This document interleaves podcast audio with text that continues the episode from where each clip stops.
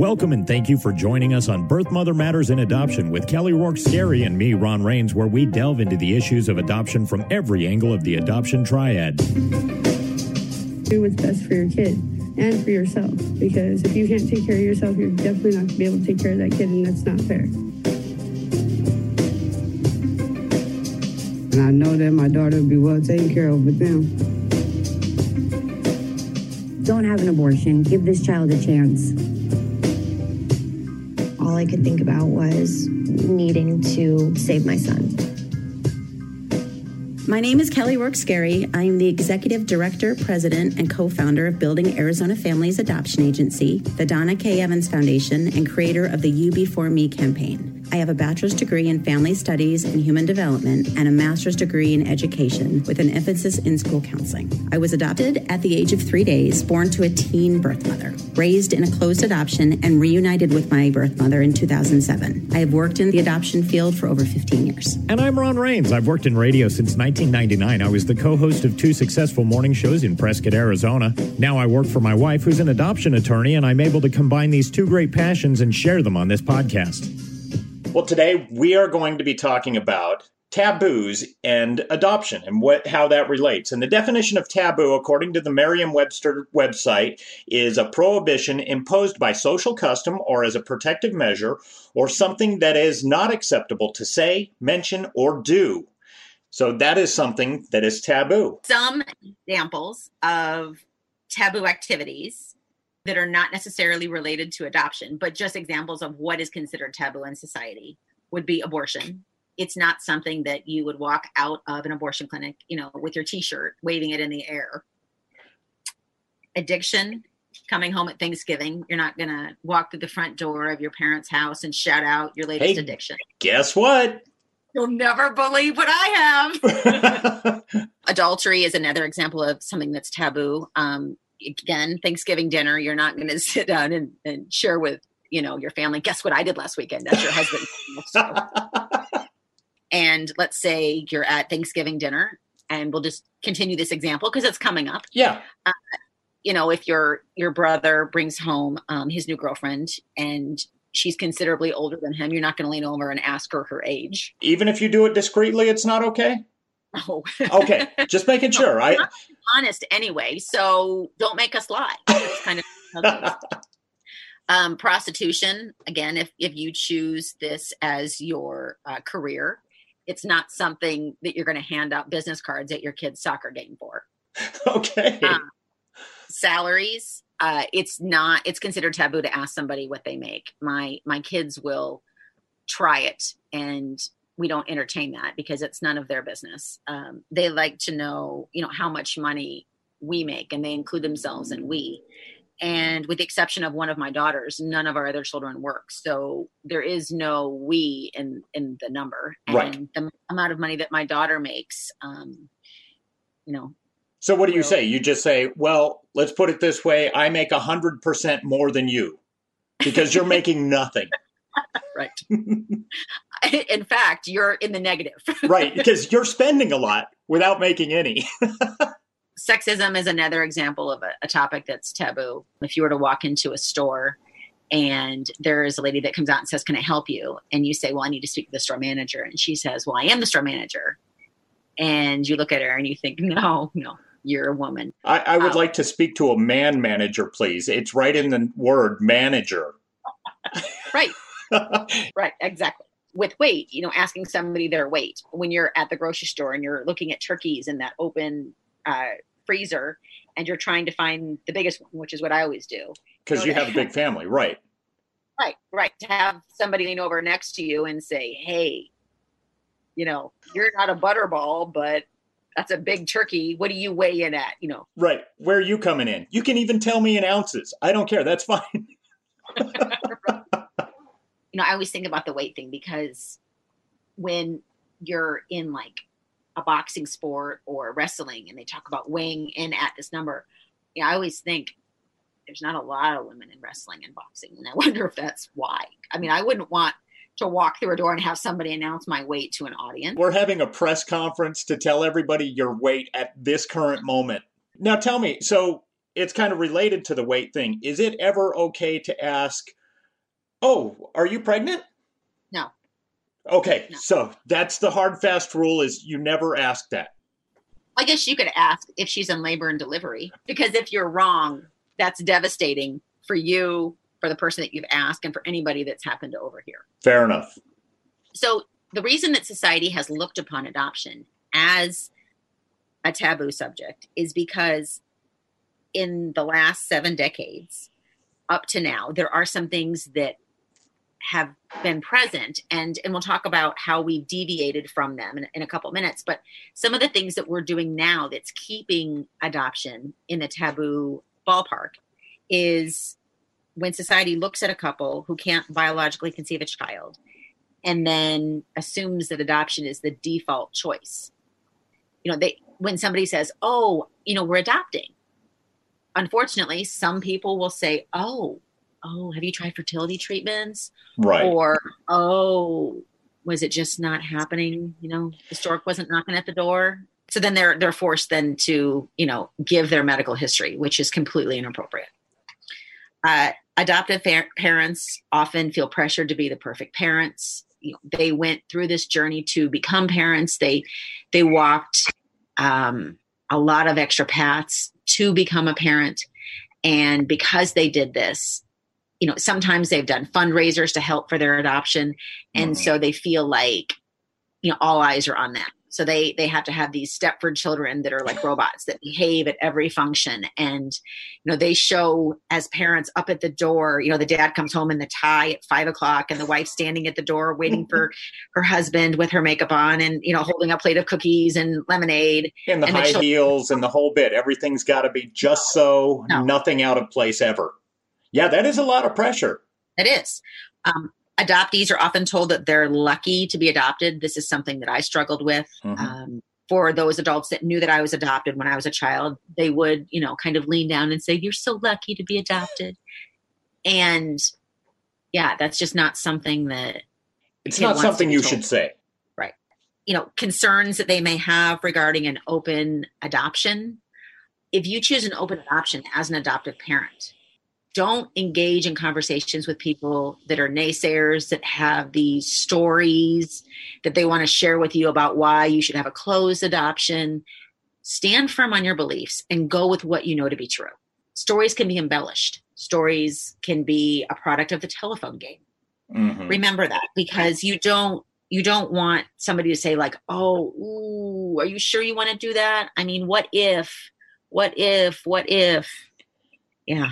And we all tend to do this in our society, maybe more than societies before. We have seen movies and T V shows, some real, some docu- or you know, documentaries, some are just completely fictional. But we get this thing in our head that the worst possible scenario could come true, and that birth mother is going to come through the window in the middle of the night, and it's just not reality. But we build this up in our head from all the inputs we have in our life this in this day and age.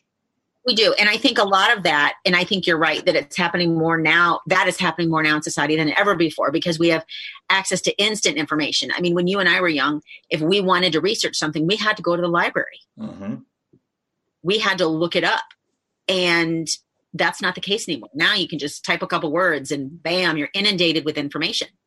And people believe what they read, regardless of the source, unfortunately. Not everybody, right. But many people do. Like an example, do you remember when the movie The Blair Witch Project came out? Absolutely, yeah. Okay, so after watching that in the theater, it says it was real at the end. Mm-hmm. So I'm thinking, wow, you this know, happened. How? And I think I spent weeks trying to figure out if it was actually real or not. But you did your homework afterwards to see, okay, this isn't real. But a lot of people would just accept it and go, okay, I just watched a documentary. Right. Telling an adoptee that they're an adoptee, especially in the earshot of somebody else, again, is going to make them feel different. And as we've said, birds of a feather flock together. Kids want to be the same. They don't want to be distinguishable among their peers. They want to fit in. Uh, Birth parents, when they're going to the grocery store, may be asked, oh, how far along are you? What are you naming your baby? Are you having a boy or a girl? And birth parents have, have spoken with me and said that this is something that's really hard for them because they don't know how to answer those questions. They want to give one answer that will kind of just shut everybody up. But if they give them the one answer that says, well, I'm placing the baby for adoption, then you hear the hushed tones and people don't know how to respond. Mm-hmm. And then everyone's uncomfortable. But then if they start talking about the baby, that's hard because they feel like they're not telling the whole truth. And so it's, it's one of those situations that, one, we shouldn't be putting other people in. It's none of our business if she's having a boy or a girl, and why do you care anyway? Right. You don't know her. No. So you say a lot of these birth mothers do come to you and ask you, how do I handle this situation? What is your advice? Like specifically, what do you tell them to say to strangers? So, and we can go into a whole podcast in the future on this. So mm-hmm. what we, what I talk to them about is their comfort level. If they want, if they've seen this cashier and they know they're going to keep seeing her and they want to share that with her and that's something they're choosing to do, then share to their comfort level. Right. If they don't want to, um, pick up their cell phone, act like they're on it and start talking. Or they can say, I'm placing the baby for adoption and I'm really not interested in your answer or your input.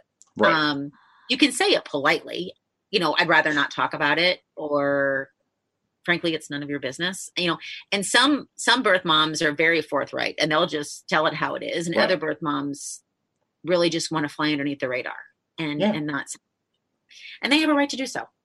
I completely understand that because when I'm in public, I don't want to have just general discussions with anybody. So, and I have a hard time if somebody approaches me and starts talking to me about anything. A lot of times, you know, it'll be a shirt I'm wearing and they're like, oh, that's my favorite band. And then they want to go back and reminisce the first concert they saw of this band. And it's like, I didn't wear this shirt so that I could talk to you. I don't know you.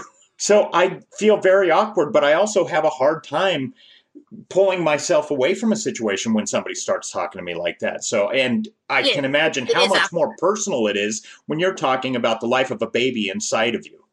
So if you're somebody that really does struggle with not wanting to hurt somebody's feelings and yet not wanting to get roped into a conversation, mm-hmm. just pull up your phone and say, oh, thank goodness I caught this, you know, and, and then pretend. Walk away. Thank God for cell phones, right? Right. Yeah, absolutely. Uh, the other thing too is, is that, you know, pregnant women are not public property. Mm-hmm. They don't owe you any answers. You don't have a right to go up and touch their stomach.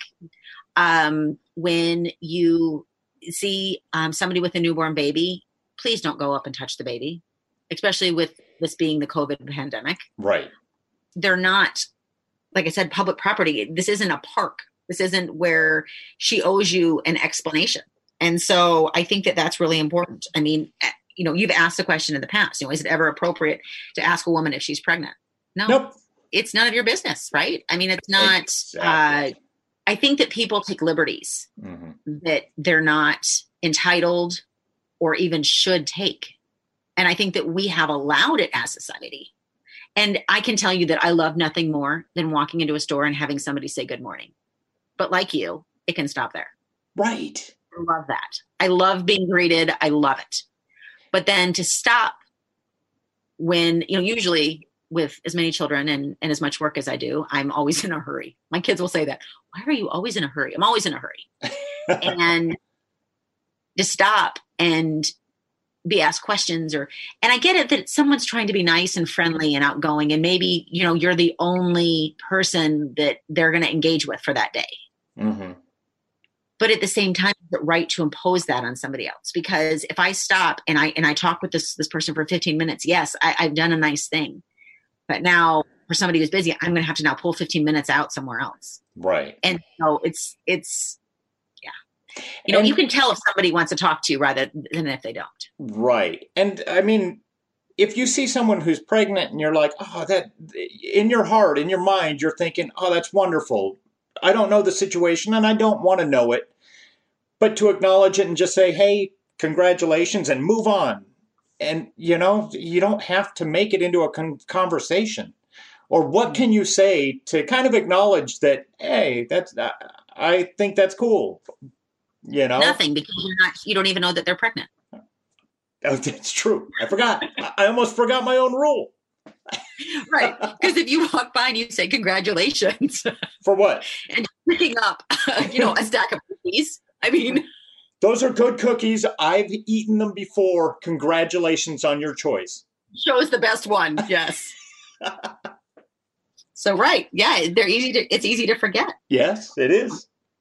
You know, post-adoption communication, when you're doing an adoption and you are sharing this with family members and friends, mm-hmm. want to give their input. Their input is irrelevant. And you have made a decision and an agreement with somebody. You need to make sure that you are following what you agreed to do. And Sally and Bob don't have a right to come in and and say, oh, I wouldn't do that. Isn't that going to be a lot of work? Mm-hmm. Why would you agree to that? Did you have to agree to that in order for her to place the baby with you? Is that really what this was? And and then that's not positive talk. And so Sally and Bob need to just stay out of it. And again, it will help your family if your adoption is kept within your family, mm-hmm. meaning your, you know, your husband and, and children or whoever is in your in your household. It will help your family become more solid, safe, and secure, because the more open you are about your adoption specifics, the more people can insert themselves into it. And if that's a door that you don't open for your neighbors, they can't walk in. That makes a lot of sense. And somebody who's entering into a post-adoption agreement with a birth mother or the birth parents, they have thought this over well in advance. They've gone over this. They, it's not like they just went and bought a loaf of bread. They are ready for their choice. So for somebody to come in out of the sidelines here and go, oh, I wouldn't have done that. That's none of your business. Again, a lot. Again, it goes back to what we keep saying. People are taking liberties for something that they have no business right. taking liberties in. That, yeah. Correct.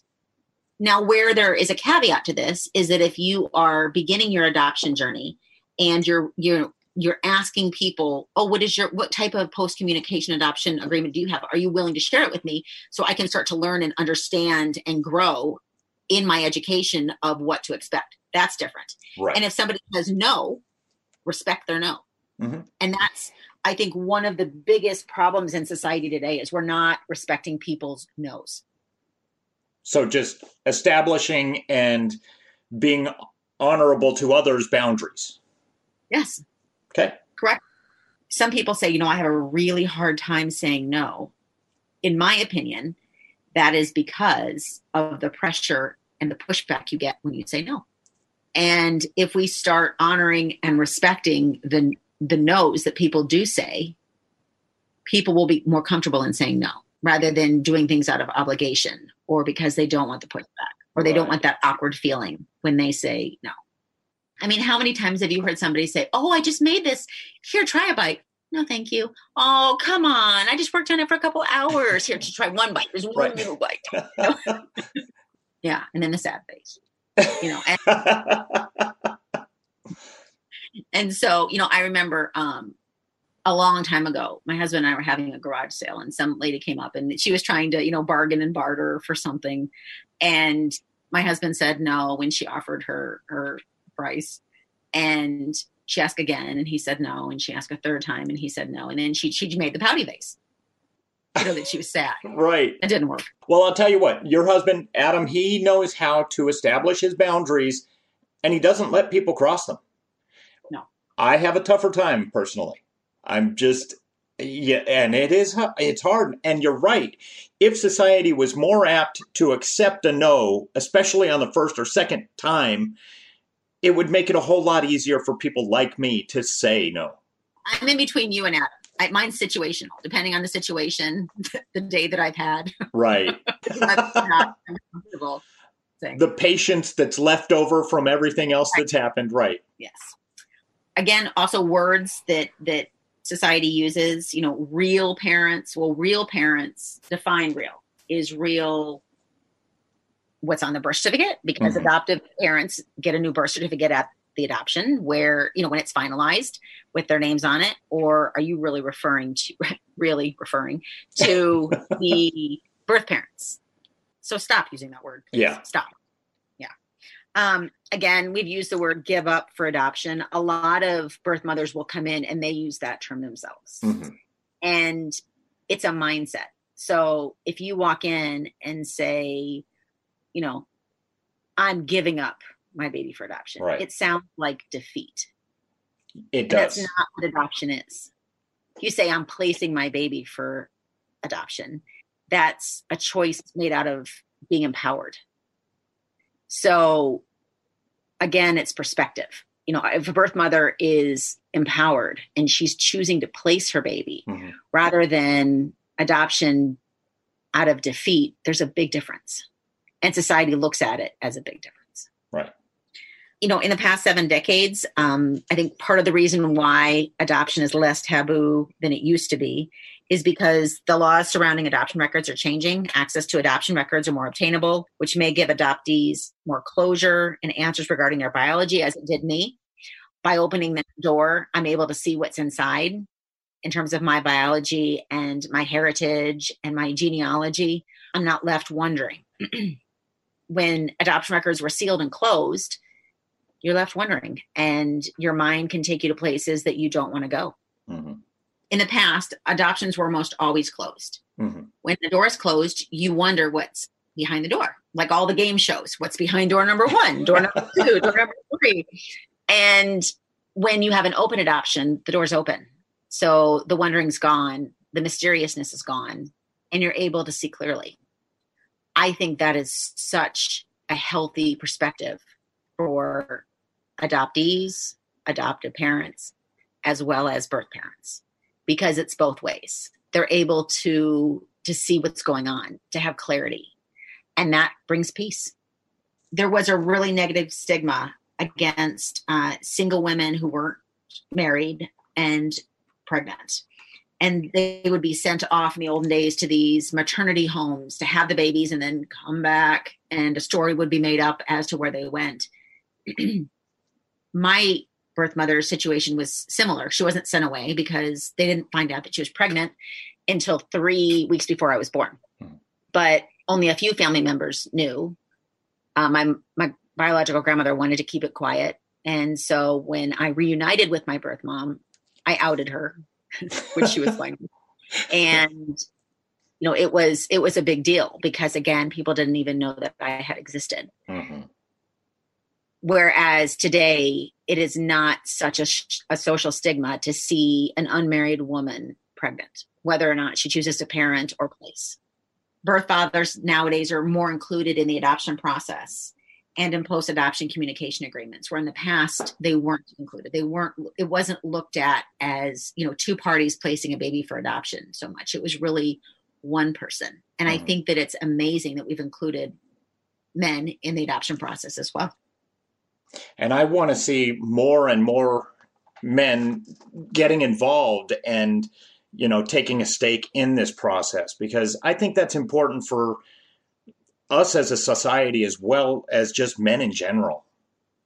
Well, not just that, but it goes even further. So for adoptees, that's one half of their genealogy, one mm-hmm. half of their biology. They will only, if he's not a part of the adoption process and there's no records on him, no information, then an adoptee will only have half of their biology and genealogy. Certainly. So yeah, there you go. So talking about adoption, spreading awareness, and dispelling stigmas and stereotypes will help prevent adoption from continuing to be a taboo topic. Being secretive about adoption will only increase the mysteriousness surrounding adoption from it and prevent society from understanding what adoption really is. As part of the adoption community, I do believe that it's our responsibility to continue to promote adoption awareness, adoption education, and dispel myths. Facts are truly the only that is going to set adoption aside from being a taboo subject. Thank you for joining us on Birth Mother Matters in Adoption. If you're listening and you're dealing with an unplanned pregnancy and want more information about adoption, Building Arizona Families is a local Arizona adoption agency and available twenty-four seven by phone or text at six two three, six nine five, four one one two. That's six two three, six nine five, four one one two. We can make an immediate appointment with you to get started on creating an Arizona adoption plan or just get you more information. You can also find out more information about Building Arizona Families on their website at a z pregnancy help dot com. Thanks also go out to Grapes for allowing us to use their song I Don't Know as our theme song. Birth Mother Matters in Adoption was written and produced by Kelly Rourke-Scarry and edited by me. Please rate and review this podcast wherever you're listening to us. We'd really appreciate it. We also now have a website at birth mother matters podcast dot com. Tune in next time on Birth Mother Matters in Adoption. For Kelly Rourke-Scarry, I'm Ron Reigns.